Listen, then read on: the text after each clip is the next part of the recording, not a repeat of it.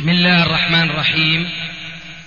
الحمد لله والصلاة والسلام على رسول الله أما بعد.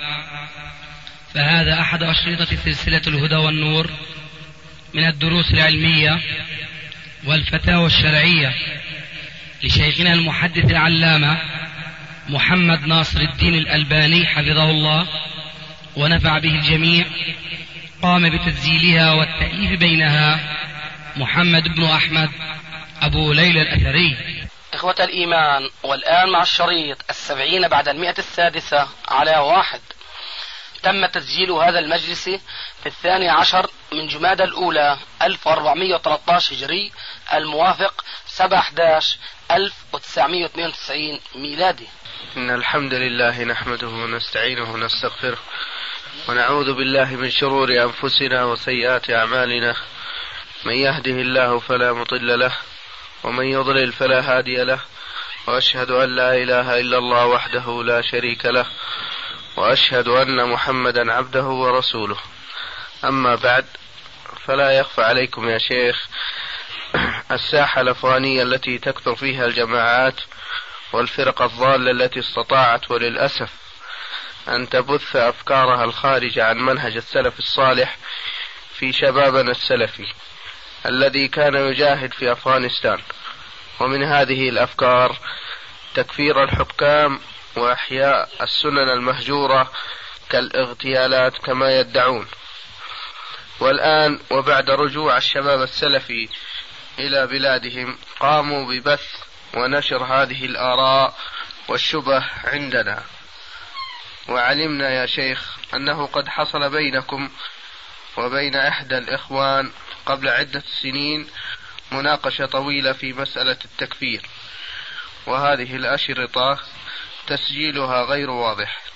لذا نود من فضيلتكم البيان في هذه المسألة وجزاكم الله خير.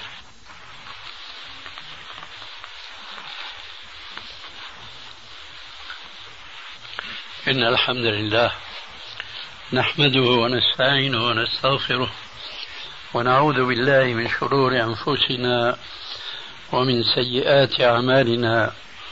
من يهده الله فلا مضل له ومن يضلل فلا هادي له. وأشهد أن لا إله إلا الله وحده لا شريك له. وأشهد أن محمدا عبده ورسوله. أما بعد الحقيقة أن مسألة التكفير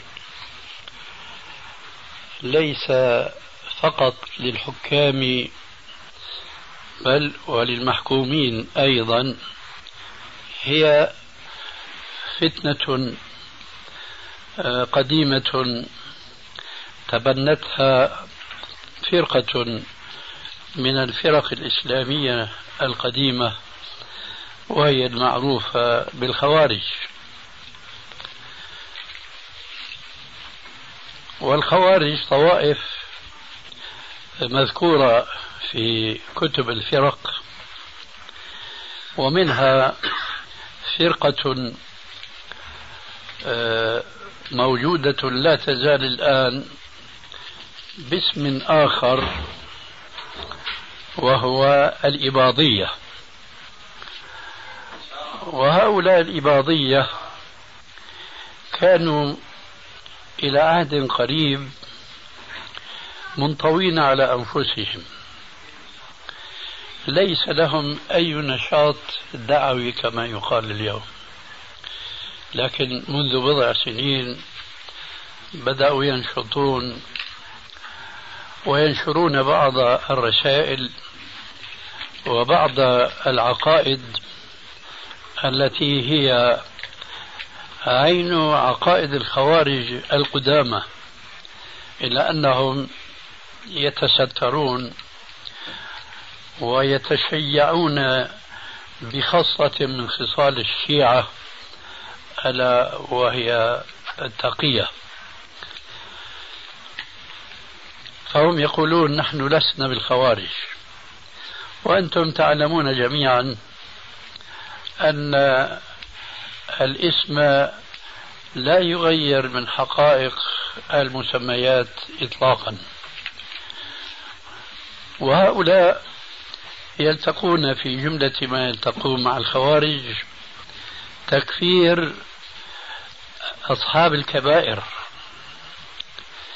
فالآن يوجد في بعض الجماعات الذين يلتقون مع دعوة الحق في اتباع الكتاب والسنة ولكنهم مع الأسف الشديد يقعون في الخروج عن الكتاب والسنة من جديد وباسم الكتاب والسنة. والسبب في ذلك يعود إلى أمرين اثنين في فهمي ونقدي. أحدهما هو آه، ضحالة العلم وقلة التفقه في الدين. والأمر الآخر وهو مهم جدا أن أنهم لم يتفقهوا بالقواعد الشرعية والتي هي من أسس الدعوة الإسلامية الصحيحة التي يعتبر كل من خرج عنها من تلك الفرق المنحرفة عن الجماعة التي أثنى عليها رسول الله صلى الله عليه وسلم في غير ما حديث بل والتي ذكرها ربنا عز وجل دليلا واضحا بينا على أن من خرج عنها فيكون قد شاق الله ورسوله. أعني بذلك قوله عز وجل ومن يشاقق الرسول من بعد ما تبين له الهدى ويتبع غير سبيل المؤمنين نوله ما تولى ونصله جهنم وساءت مصيره. فالله عز وجل لأمر واضح جدا عند أهل العلم لم يقتصر على قوله عز وجل ومن يشاقق الرسول من بعد ما تبين له الهدى نوله ما تولى. لم يقل هكذا وإنما أضاف إلى مشاققة الرسول اتباع غير سبيل المؤمنين. فقال عز وجل ومن يشاقق الرسول من بعد ما تبين له الهدى ويتبع غير سبيل المؤمنين نوله ما تولى ونصره جهنم وساءت مصيره. اذا اتباع سبيل المؤمنين وعدم اتباع سبيل المؤمنين أمر هام جدا ايجابا وسلبا. فمن اتبع سبيل المؤمنين فهو الناجي عند رب العالمين ومن خالف سبيل المؤمنين فحسبه جهنم وبئس المصير. من هنا ضلت طوائف كثيرة وكثيرة جدا قديما وحديثا حيث أنهم لم يلتزموا سبيل المؤمنين وإنما ركبوا عقولهم بل اتبعوا أهواءهم في تفسير الكتاب والسنة ثم بنوا على ذلك نتائج خطيرة وخطيرة جدا من ذلك الخروج عما كان عليه سلفنا الصالح. هذه الفقرة من الآية الكريمة ويتبع غير سبيل المؤمنين لقد دندن حولها وأكدها عليه الصلاة والسلام تاكيدا بالغا في غير ما حديث نبوي صحيح.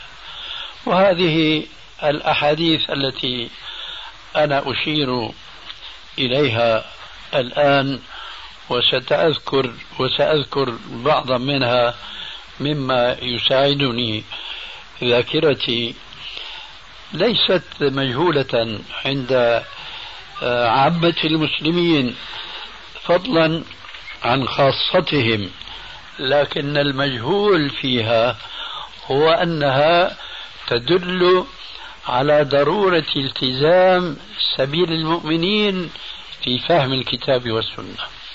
هذه النقطة يسهو عنها كثير من الخاصة فضلا عن العامة فضلا عن هؤلاء الذين عرفوا بجماعة التكفير. هؤلاء قد يكونون في قرارة نفوسهم صالحين. وقد يكونون أيضا مخلصين. ولكن هذا وحده غير كاف ليكون صاحبه عند الله عز وجل من الناجين المفلحين. لابد للمسلم أن يجمع بين أمرين اثنين. بين الإخلاص في النية لله عز وجل وبين حسن الاتباع لما كان عليه النبي صلى الله عليه وآله وسلم. فلا يكفي إذا أن يكون المسلم مخلصا وجادا فيما هو في صدده من العمل بالكتاب والسنة والدعوة إليهما. فلا بد بالإضافة إلى ذلك أن يكون منهجه منهجا سويا سليما. فمن تلك الأحاديث المعروفة كما أشرت آنفا حديث الفرق الثلاث والسبعين ولا أحد منكم إلا وهو يذكره وهو قوله عليه الصلاة والسلام تفرقت اليهود على إحدى وسبعين فرقة وتفرقت النصارى على اثنتين وسبعين فرقة وستفترق أمتي على ثلاث وسبعين فرقة كلها في النار إلا واحدة. قالوا من هي يا رسول الله؟ قال هي ما أنا عليه وأصحابي. نجد أن جواب النبي صلى الله عليه وآله وسلم لأولئك الذين سألوا عن الفرقة الناجية يلتقي تماما مع الآية السابقة ويتبع غير سبيل المؤمنين. فالمؤمنون المقصودون في هذه الآية الكريمة هم الأصحاب أول ما يدخل في عموم الآية ويتبع غير سبيل المؤمنين هم سبيل أصحاب الرسول عليه الصلاة والسلام. فالرسول صلى الله عليه وسلم في الجواب عن ذاك السؤال عن الفرقة الناجية ما هي؟ ما أوصافها؟ قال هي التي تكون على ما أنا عليه وأصحابي. لم يكتفي الرسول صلى الله عليه وسلم في هذا الحديث على قوله ما أنا عليه. وقد يكون ذلك كافيا في الواقع للمسلم الذي يفهم حقا الكتاب والسنة. ولكنه عليه الصلاة والسلام كتحقيق عملي لقوله عز وجل في حقه بالمؤمنين رؤوف رحيم فمن رأفته ورحمته بأصحابه وأتباعه أنه أوضح لهم أن علامة الفرقة الناجية هي التي تكون على ما كان عليه الرسول عليه السلام وعلى ما عليه أصحابه من بعده. فإذا لا يجوز للمسلم أن يقتصر فقط في فهمه للكتاب والسنة على الوسائل التي لابد منها. منها مثلا معرفة اللغة العربية والناسخ والمنسوخ وكل القواعد. لكن من هذه القواعد العامة أن يرجع في كل ذلك إلى ما كان عليه أصحاب النبي صلى الله عليه وآله وسلم لأنهم كما تعلمون من كثير من الآثار ومن سيرتهم أنهم كانوا أخلص لله عز وجل في العبادة وأفقه منا للكتاب والسنة إلى غير ذلك من الخصال الحميدة التي كانوا تخلقوا بها. هذا الحديث يلتقي مع الآية تماما حيث أنه ألمح عليه السلام في هذا الجواب أنه لا بد من الرجوع ليكون المسلم من الفرقة الناجية إلى ما كان عليه أصحاب الرسول صلى الله عليه وآله وسلم.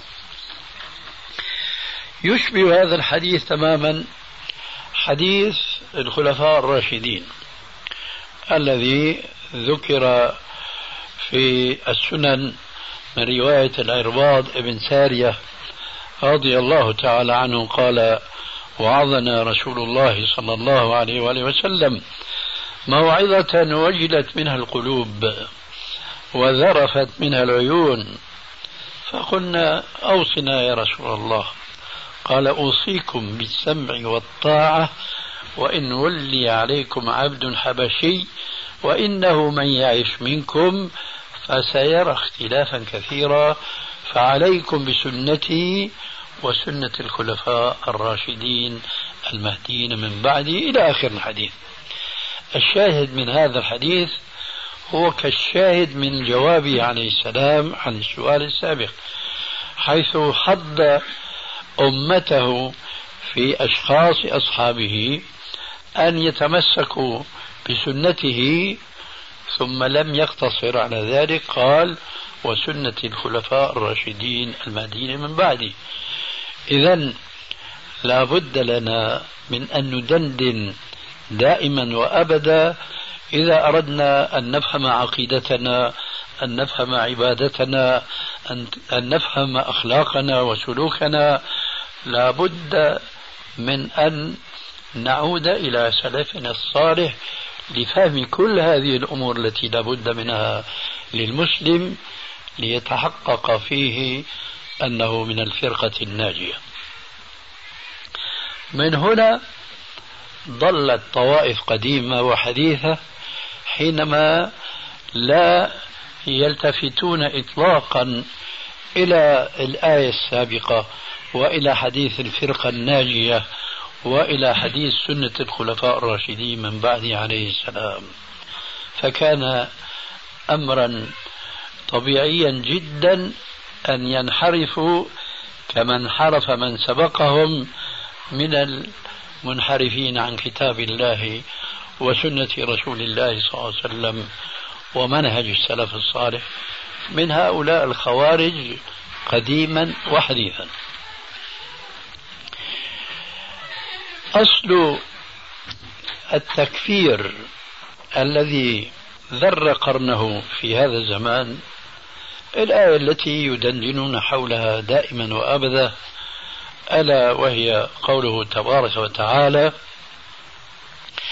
ومن لم يحكم بما أنزل الله فأولئك هم الكافرون. ونعلم جميعا أن هذه الآية جاءت في خاتمتها بألفاظ ثلاثة. فأولئك هم الكافرون فأولئك هم الظالمون فأولئك هم الفاسقون. فمن جهل الذين يحتجون بهذه الآية في اللفظ الأول منها فأولئك هم الكافرون أنهم لم يلموا ببعض على الأقل ببعض النصوص التي جاء فيها ذكر لفظة الكفر. فأخذوا لفظة الكفر في الآية على أنها تعني الخروج من الدين وأنه لا فرق بين هذا الذي وقع في الكفر وبين أولئك المشركين من اليهود والنصارى وأصحاب الملل الأخرى الخارجة عن ملة الإسلام. بينما الكفر في لغة الكتاب والسنة لا تعني هذا الذي هم يدندنون حوله ويسلطون هذا الفهم الخاطئ على كثير من المسلمين وهم بريئون من ذاك التكفير الذي يطبقونه على هؤلاء المسلمين. شأن لفظة التكفير من حيث أنها لا تدل على معنى واحد وهو الردة والخروج عن الملة شأن هذا اللفظ شأن اللفظين الآخرين اللذين ذكرا في الآيتين الأخريين الفاسقين والظالمين. فكما أنه ليس كل من وصف, وصف بأنه كفر لا يعني أنه ارتد عن دينه كذلك لا يعني أن كل من وصف بأنه ظالم أو فاسق بأنه مرتد عن دينه. هذا التنوع في معنى اللفظ الواحد هو الذي يدل عليه اللغة ثم الشرع الذي جاء بلغة العرب لغة القرآن الكريم كما هو معلوم. من أجل ذلك كان من الواجب على كل من يتصدى للحكم بما أمر الله عز وجل لست أعني الآن الحكام وإنما أعني أولئك الذين يصدرون الأحكام على المسلمين سواء كان كانوا حكاما أو محكومين.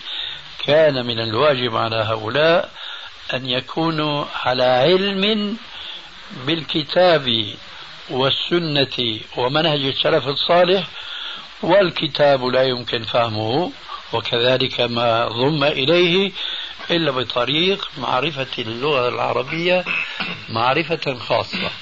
وقد يكون إنسان ما ليس عنده معرفة قوية أو تامة باللغة العربية فيساعده في استدراك هذا النقص الذي قد يشعر به في نفسه حينما يعود إلى من قبله من العلماء خاصة إذا كانوا من أهل القرون الثلاثة المشهود لها بالخيرية. فرجوعه إليهم حينئذ سيكون مساعدا له لاستدراك ما قد يفوته من المعرفة باللغة العربية وآدابها. نعود الآن إلى هذه الآية. ومن لم يحكم بما أنزل الله فأولئك هم الكافرون. هل من الضروري أن يكون هذا اللفظ فأولئك هم الكافرون أنه يعني كفرا خروجا عن الملة أم قد يعني هذا وقد يعني ما دون ذلك؟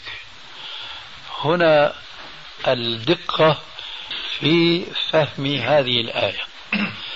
فهذه الآية الكريمة فأولئك هم الكافرون قد تعني أي الخارجون عن الملة وقد تعني أنهم خرجوا عمليا عن بعض ما جاءت به الملة الملة الإسلامية.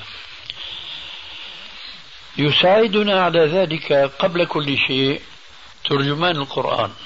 ألا وهو عبد الله بن عباس رضي الله تعالى عنه لأنه من الصحابة الذين اعترف المسلمون جميعا إلا من كان من تلك الفرق الضالة على أنه كان إماما في التفسير ولذلك سماه بعض السلف من الصحابة ولعله هو عبد الله بن مسعود بترجمان القرآن. هذا الإمام في التفسير والصحابي الجليل كأنه طلق سمعه يومئذ ما نسمعه اليوم تماما أن هناك أناسا يفهمون هذه الآية على ظاهرها دون التفصيل الذي أشرت إليه آنفا وهو أنه قد يكون أحيانا المقصود بالكافرين المرتدين عن دينهم وقد يكون ليس هو المقصود وإنما هو ما دون ذلك. فقال ابن عباس رضي الله عنه ليس الأمر كما يذهبون أو كما يظنون وإنما هو كفر دون كفر ولعله كان يعني بذلك الخوارج الذين خرجوا على أمير المؤمنين ثم كان من عواقب ذلك أنهم سفكوا دماء المؤمنين وفعلوا فيهم ما لم يفعلوا بالمشركين. فقال ليس الأمر كما قالوا أو كما ظنوا وإنما هو كفر دون كفر. كفر دون كفر.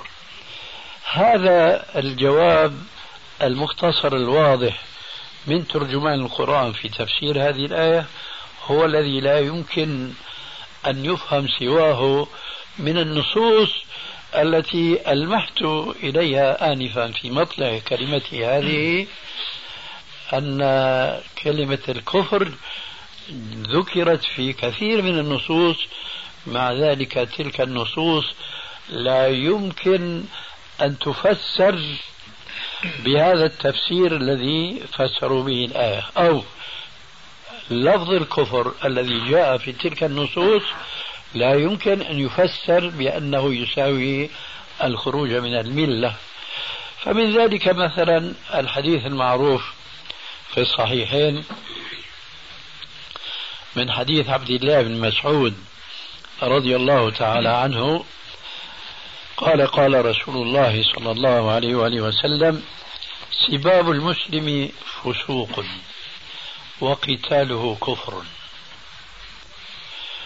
قتاله كفر عندي هو تفنن في الأسلوب العربي في التعبير لأنه لو قال قائل سباب المسلم وقتاله فسوق يكون كلاما صحيحا لأن الفسق هو المعصية وهو الخروج عن الطاعة. لكن الرسول عليه السلام باعتباره أفصح من نطق بالضاد قال سباب المسلم فسوق وقتال كفر. ترى هل يجوز لنا أن نفسر الفقرة الأولى من هذا الحديث سباب المسلم فسوق بالفسق المذكور في اللفظ الثاني أو الثالث في الآية السابقة؟ ومن لم يحكم بما أنزل الله فأولئك هم الفاسقون. فأولئك هم الفاسقون وسباب المسلم فسوق نقول قد يكون الفسق أيضا مرادفا للكفر الذي هو بمعنى الخروج عن الملة وقد يكون الفسق مرادفا للكفر الذي لا يعني الخروج عن الملة وإنما يعني ما قاله ترجمان القرآن إنه كفر دون كفر وهذا الحديث يؤكد أن الكفر قد يكون بهذا المعنى لماذا؟ لأن الله عز وجل ذكر في القرآن الكريم الآية المعروفة وإن طائفتان من المؤمنين اقتتلوا فأصلحوا بينهما فإن بغت إحداهما على الأخرى فقاتلوا التي تبغي حتى تفيء إلى أمر الله. إذا قد ذكر هنا ربنا عز وجل الفرقة الباغية التي تقاتل الفرقة الناجية الفرقة المحقة المؤمنة. ومع ذلك فما حكم عليها بالكفر مع أن الحديث يقول وقتاله كفر. إذا قتاله كفر أي دون كفر كما قال آه، ابن عباس في تفسير الآية السابقة. فقتال المسلم للمسلم بغي واعتداء وفسق وكفر. ولكن هذا يعني أن الكفر قد يكون كفرا عمليا وقد يكون كفرا اعتقاديا. من هنا جاء هذا التفصيل الدقيق الذي تولى بيانه وشرحه الإمام بحق شيخ الإسلام ابن تيمية رحمه الله. بعده تلميذه البار ابن قيم الجوزية حيث أن لهم الفضل في بعده تلميذه البار ابن قيم الجوزية حيث أن لهم الفضل في الدندنة حول تقسيم الكفر إلى ذلك التقسيم الذي رفع رأيته ترجمان القرآن بتلك الكلمة الجامعة الموجدة فابن تيمية رحمه الله وتلميذه وصاحبه ابن قيم الجوزية يفرقون أو يدندنون دائما بضرورة التفريق بين الكفر الاعتقادي والكفر العملي وإلا وقع المسلم من حيث لا يدري في فتنة الخروج عن جماعة المسلمين التي وقع فيها الخوارج قديما وبعض أذنابهم حديثا. فاذا قوله صلى الله عليه وسلم وقتاله كفر لا يعني الخروج عن الملة. وأحاديث كثيرة وكثيرة جدا لو جمعها المتتبع لخرج منها رسالة نافعة في الحقيقة فيها حجة دامغة لأولئك الذين يقفون عند الآية السابقة ويلتزمون فقط تفسيرها بالكفر الاعتقادي بينما هناك النصوص الكثيرة والكثيرة جدا التي فيها لفظة الكفر ولا يعنى أنها تعني الخروج عن الملة. فحسبنا الآن هذا الحديث لأنه دليل قاطع على أن قتال المسلم لأخيه المسلم هو كفر بالمعنى الكفر العملي وليس الكفر الاعتقادي. فإذا عدنا إلى جماعة التكفير وإطلاقهم الكفر على الحكام وعلى من يعيشون تحت رايتهم وبالأولى الذين يعيشون تحت إمرتهم وتوظيفهم. فوجهة نظرهم هي الرجوع إلى أن هؤلاء ارتكبوا المعاصي فكفروا بذلك. من جملة الأمور التي يذكرني بها سؤال الأخ إبراهيم السائل آنفا أنني سمعت من بعض أولئك الذين كانوا من جماعة التكفير ثم هداهم الله عز وجل. قلنا لهم ها أنتم كفرتم بعض الحكام فما بالكم تكفرون مثلا أئمة المساجد خطباء المساجد مؤذنين المساجد خدمة المساجد؟ ما بالكم تكفرون أساتذة العلم الشرعي في المدارس الثانوية مثلا أو الجامعات.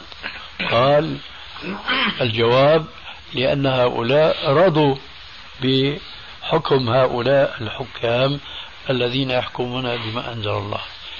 يا جماعة هذا الرضا إن كان رضا قلبيا بالحكم بغير ما أنزل بغير ما أنزل الله حينئذ ينقلب الكفر العملي إلى كفر اعتقادي.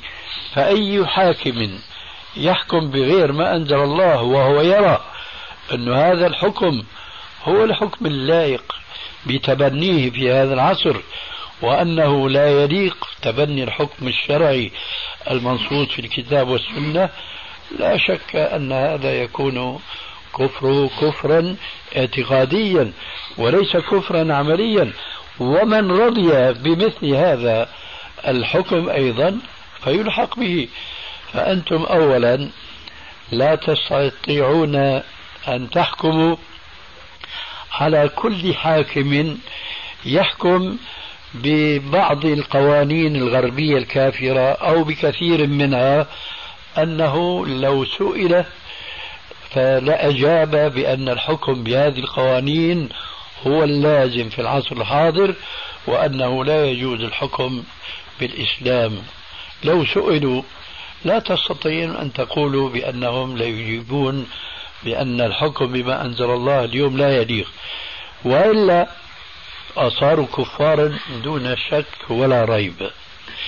فإذا نزلنا إلى المحكومين وفيهم العلماء وفيهم الصالحون وإلى آخره كيف أنتم مجرد أن ترونهم يعيشون تحت حكم يشملهم كما يشملكم أنتم تماما لكنكم تعلنون أنهم كفار وهؤلاء لا يعلنون أنهم كفار بمعنى مرتدين لكنهم يقولون إن الحكم بما أنزل الله هو الواجب وأن مخالفة الحكم الشرعي بمجرد العمل هذا لا يستلزم الحكم على هذا العامل. بأنه مرتد عن دينه. من جملة المناقشات التي توضح خطأهم وضلالهم قلنا لهم متى يحكم على المسلم الذي يشهد أن لا إله إلا الله وأن محمد رسول الله وقد يصلي كثيرا أو قليلا؟ متى يحكم بأنه ارتد عن دينه؟ يكفي مرة واحدة ولا يجب أن يعلن سواء بلسان حاله أو بلسان قاله إنه مرتد عن الدين. كانوا كما يقال لا يحيرون جوابه لا يدرون الجواب. فأضطر إلى أن أضرب لهم المثل التالي. أقول قاض يحكم بالشرع. هكذا عادته ونظامه. لكنه في حكومة واحدة زلت به القدم فحكم بخلاف الشرع. أي أعطى الحق للظالم وحرمه المظلوم. هل هذا حكم بغير ما أنزل الله أم لا؟ حكم بغير ما أنزل الله. هل تقولون بأنه كفر؟ بمعنى الكفر عندهم يعني كفر كفر ردة قالوا لا. قلنا لما؟ وهو خالف الحكم بالشرع قال لأن هذا صدر منه ذلك مرة واحدة. قلنا حسن. صدر نفس الحكم مرة ثانية أو حكم آخر لكن خالف فيه الشرع أيضا. فهل كفر؟ أخذت أكرر عليهم ثلاث مرات أربع متى تقول إنه كفر؟ لا تستطيع أن تضع حدا بتعداد أحكامه التي خالف فيها الشرع. تستطيع العكس تماما.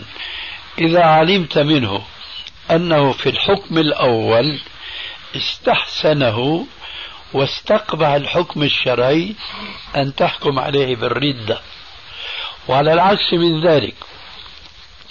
لو رأيت منه عشرات الحكومات في قضايا متعددة خالف فيها الشرع لكن قلت له يا شيخ أنت حكمت بغير ما أنزل الله عز وجل فلما ذلك؟ والله خفت خشيت على نفسي أو ارتشيت مثلا وهذا أسوأ من الأول بكثير إلى آخره. مع ذلك لا تستطيع أن تقول بكفره حتى يعلن يعرب عن كفره المضمور في قلبه إنه لا يرى الحكم بما أنزل الله عز وجل. حينئذ فقط تستطيع أن تقول بأنه كافر كفر ردة. اذا وخلاصة الكلام الآن أنه لا بد من معرفة أن الحكم أن الكفر كالفسق والظلم ينقسم إلى قسمين. كفر ظلم فسق يخرج عن الملة وكل ذلك يعود إلى الاستحلال القلبي. وخلاف ذلك يعود إلى الاستحلال العملي. فكل العصاة وبخاصة ما فشى في هذا الزمان من استحلال الربا كل هذا كفر عملي فلا يجوز لنا أن نكفر هؤلاء العصاة لمجرد ارتكابه المعصية واستحلالهم إياها عمليا إلا إذا بدر منهم أو بدا لنا منهم ما يكشف لنا عما في قرارة نفوسهم أنهم لا يحرمون ما حرم الله ورسوله عقيدة. لا يحرمون ما حرم الله ورسوله عقيدة. فإذا عرفنا أنهم وقعوا في هذه المخالفة القلبية حكمنا حينئذ بأنهم كفروا كفر ردة أما إذا لم نعلم ذلك فلا سبيل لنا إلى الحكم بكفرهم لأننا نخشى أن نقع في وعيد قوله عليه الصلاة والسلام من كفر مسلما فقد باء به أحدهما والأحاديث الواردة في هذا المعنى كثيرة وكثيرة جدا. نذكر بهذه المناسبة بقصة ذلك الصحابي الذي بارز مشركا فلما رأى المشرك أن أنه صار تحت ضربة سيف المسلم الصحابي. قال أشهد أن لا إله إلا الله. فما بالاها الصحابي وقتله. ولما بلغ خبره النبي صلى الله عليه وسلم أنكر عليه ذلك أشد الإنكار كما تعلمون. فاعتذر الرجل بأنه ما قال إلا خوفا من القتل. فكان جوابه صلى الله عليه وسلم هلا شققت عن قلبه إذا الكفر الاعتقادي ليس له علاقة بالعمل له علاقة بالقلب ونحن لا نستطيع أن نقول نعلم ما في قلب الفاسق الفاجر السارق الزاني المرابي إلى آخره إلا إذا عبر عن ما في قلبه بلسانه. أما عمله فعمله ينبي أنه خالف الشرع مخالفة عملية. فنحن نقول إنك خالفت وإنك فسقت وفجرت لكن ما نقول إنك كفرت وارتدت عن دينك؟ حتى يظهر منه شيء يكون لنا عذر عند الله عز وجل أن نحكم بردته وبالتالي يأتي الحكم المعروف في الإسلام ألا وهو قوله عليه الصلاة والسلام. من بدل دينه فاقتلوه. ثم كنت ولا أزال أقول لهؤلاء الذين يدندنون حول تكفير حكام المسلمين. هبوا يا جماعة أن هؤلاء فعلا كفار كفر ردة وأنهم لو كان هناك حاكم أعلى عليهم واكتشف منهم أن كفرهم كفر ردة لوجب على ذلك الحاكم أن يطبق فيهم الحديث السابق. من بدل دينه فاقتلوه. فالآن ماذا تستفيدون أنتم من الناحية العملية إذا سلمنا جدلا أن كل هؤلاء الكفار هؤلاء الحكام هم كفار كفر الردة ماذا يمكنهم أن تعملوا؟ هؤلاء الكفار احتلوا كثيرا من بلاد الإسلام ونحن هنا مع الأسف ابتلينا باحتلال اليهود لفلسطين. فماذا أنتم ولا نحن نستطيع أن نعمل مع هؤلاء؟ حتى تستطيعوا أنتم أن تعملوا مع الحكام الذين تظنون أنهم من الكفار. هل تركتم هذه الناحية جانبا؟ وبدأتم بتأسيس وبوضع القاعدة التي على أساسها تقوم قائمة الحكومة المسلمة. وذلك باتباع سنة الرسول صلى الله عليه وآله وسلم التي ربى أصحابه عليها ونشأهم على نظامها وأساسها. وذلك ما نحن نعبر عنه في كثير من مثل هذه المناسبة. بأنه لا بد لكل جماعة مسلمة تعمل بحق لإعادة حكم الإسلام ليس فقط على أرض الإسلام بل على الأرض كلها تحقيقا لقوله تبارك وتعالى هو الذي أرسل رسوله بالهدى ودين الحق ليظهره على الدين كله ولو كره المشركون. وقد جاء في بعض الأحاديث الصحيحة أن هذه الآية ستتحقق فيما بعد. فلكي يتمكن المسلمون من تحقيق هذا النص القرآني هل يكون البدء بإعلان الثورة على هؤلاء الحكام الذين يظنون فيهم أن كفرهم كفر ردة؟ ثم مع ظنهم هذا وهو ظن خطأ لا يستطيعون أن يعملوا شيئا. إذا لتحقيق هذا النبأ القرآني الحق هو الذي أرسل رسوله بالهدى ودين الحق ليظهره على الدين كله. ما هو المنهج؟ ما هو الطريق؟ لا شك أن الطريق هو ما كان رسول الله صلى الله عليه وسلم يدندن ويذكر أصحابه في كل خطبه. وخير الهدى هدى محمد صلى الله عليه وآله وسلم. إذا فعلى المسلمين كافة وبخاصة منهم من يهتم لإعادة الحكم بالإسلام على الأرض الإسلامية بل الأرض كلها أن يبدأ من حيث بدأ رسول الله صلى الله عليه وآله وسلم وهو ما نكني نحن عنه بكلمتين خفيفتين. التصفية والتربية. ذلك لأننا نحن نعلم حقيقة يغفل عنها أو يتغافل عنها بالأصح لأنه لا يمكن الغفل عنها. يتغافل عنها أولئك الغلاة الذين ليس لهم هم إلا إعلان تكفير الحكام. ثم لا شيء. وسيظلون كما ظلت جماعة من قبلهم يدعون إلى إقامة حكم الإسلام على الأرض لكن دون أن يتخذوا لذلك الأسباب المشروعة. سيظلون يعلنون تكفير الحكام ثم لا يصدر منهم إلا الفتن. والواقع في هذه السنوات الأخيرة التي تعلمونها بدءا من فتنة الحرم المكي ثم فتنة مصر وقتل السادات وذهاب دماء كثير من المسلمين الأبرياء بسبب هذه الفتنة. ثم أخيرا في سوريا ثم الآن في الجزائر مع الأسف إلى آخره. كل هذا سببه أنهم خالفوا نصوصا من الكتاب والسنة. من أهمها لقد كان لكم في رسول الله أسوة حسنة. لمن كان يرجو الله واليوم الآخر.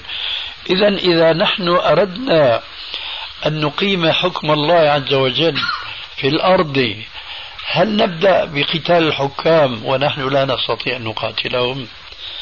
أم نبدأ بما بدأ به الرسول عليه السلام؟ لا شك أن الجواب لقد كان لكم في رسول الله أسوة حسنة. بماذا بدأ رسول الله صلى الله عليه وسلم؟ تعلمون أنه بدأ بالدعوة. بين بعض الأفراد الذين كان يظن فيهم أنهم عندهم استعداد لتقبل الحق ثم استجاب له من استجاب كما هو معروف في السيرة النبوية. ثم الضعف والشدة التي أصابت المسلمين في مكة. ثم الأمر بالهجرة الأولى والثانية إلى آخر ما هنالك حتى وطد الله عز وجل الإسلام في المدينة المنورة. وبدأت هناك المناوشات وبدأ القتال بين المسلمين وبين الكفار من جهة ثم اليهود من جهة أخرى وهكذا.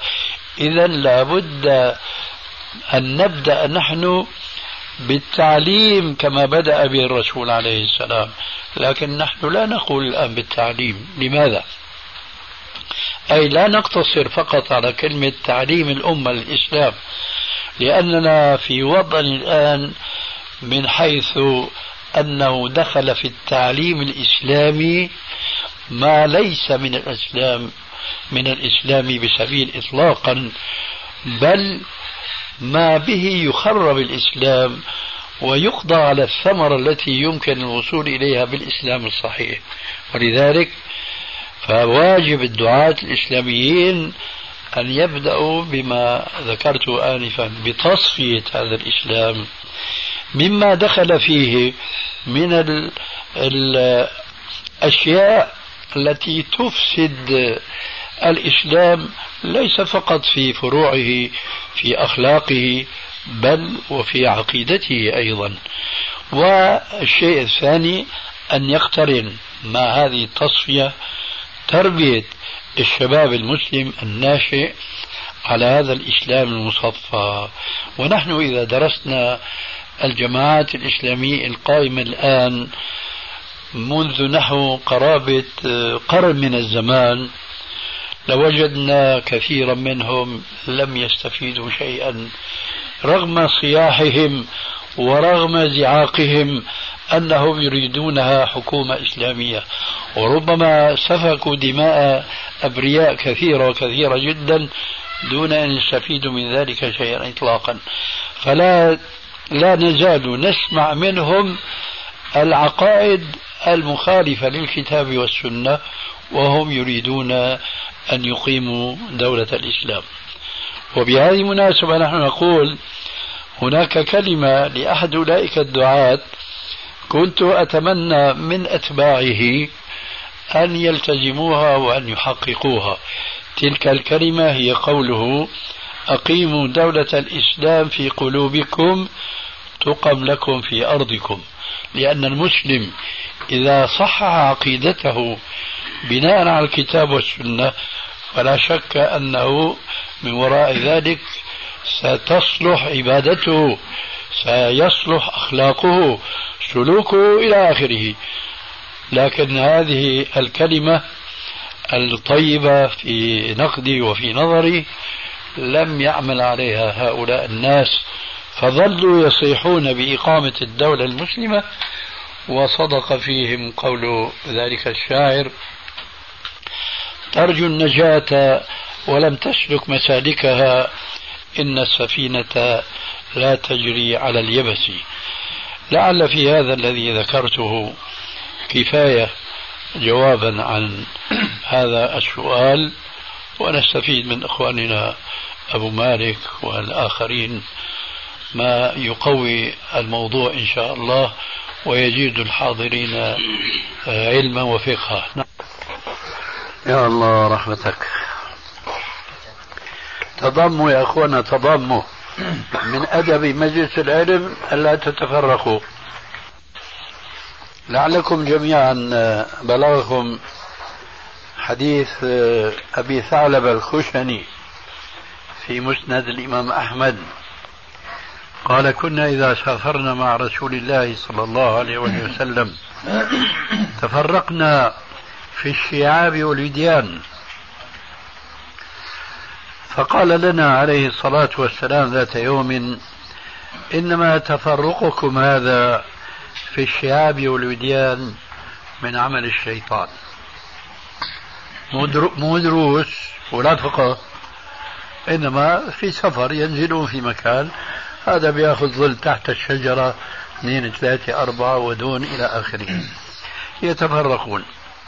قال فكنا بعد ذلك إذا نزلنا منزلا لو جلسنا على بساط لوسعنا. على بساط لوسعنا. ولذلك ليس من أدب المجلس العلمي والفقهي ما كنا نراه في دمشق الشام وفي المسجد الكبير حلقة كبيرة جدا. كل ما كانت كبيرة وفارغة كل ما كان العلم قويما. والعكس بالعكس تماما. ولذلك ينبغي أن نلاحظ في مجالسنا العلمية على الأقل أن نتضامن. وألا نجلس بعيدا بعضنا عن بعض لأن هذا في الواقع له علاقة بصلاح الظاهر يؤثر في صلاح الباطن كما أن صلاح الباطن يؤثر في صلاح الظاهر فكأنه في حركة شو بيسموها الحركة الدائمة. هنا. تفضل يا أستاذ أفيدنا مما كتب. لا أنا انتهيت فيما عندي.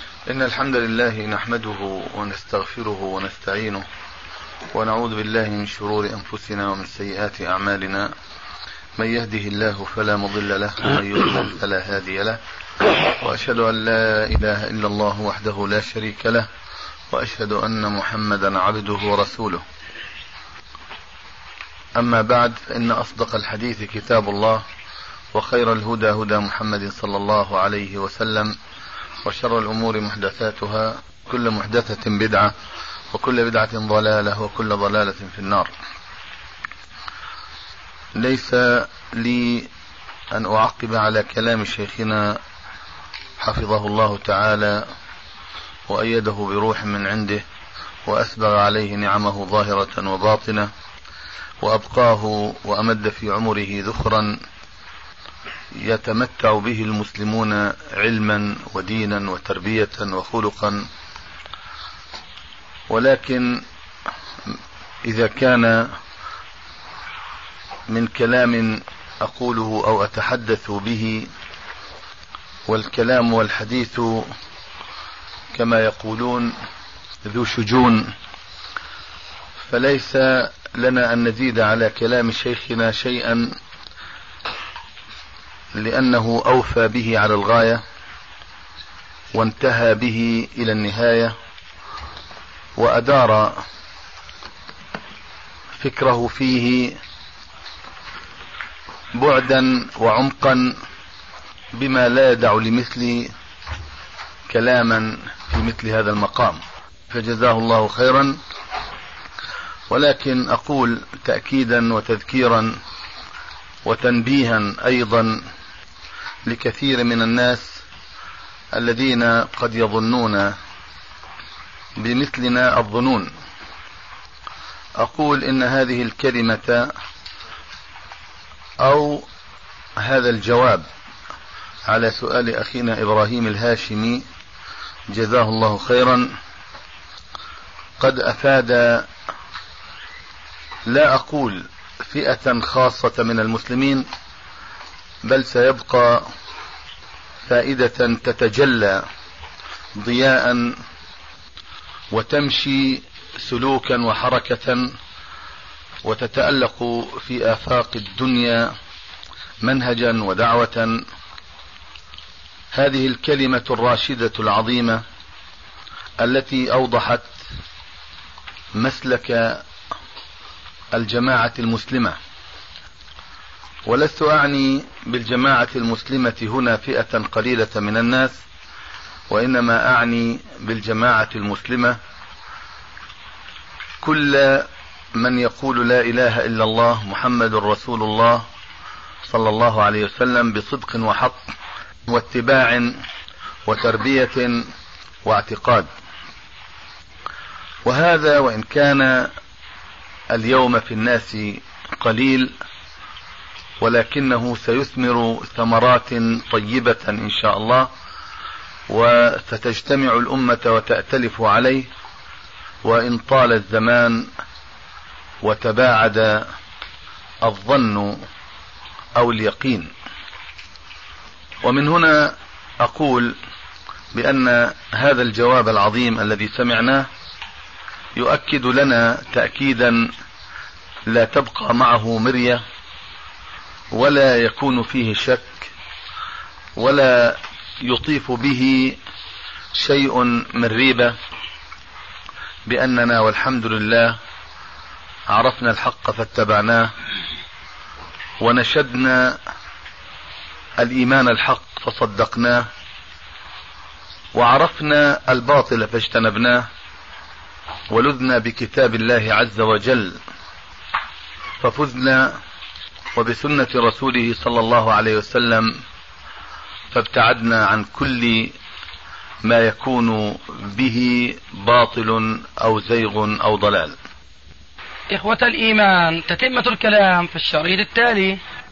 ولست أحسب إلا أننا جميعا في مثل هذا المجلس الذي يضمنا الآن وفي غيره من المجالس التي اعتدناها ونأخذ فيها العلم الكثير عن شيخنا إلا أننا نؤكد في كل يوم للدنيا جميعا أن منهج الحق لا يمكن إلا أن يثمر ثمراته وأن يؤتي أكله. ولا أقول بأن ثمار هذا المنهج أو أكله يأتي به الطمع في أمر طمعت فيه جماعات كثيرة وأحزاب عديدة وإنما أقول يأتي بالحق الذي جاء به نبينا عليه الصلاة والسلام للدنيا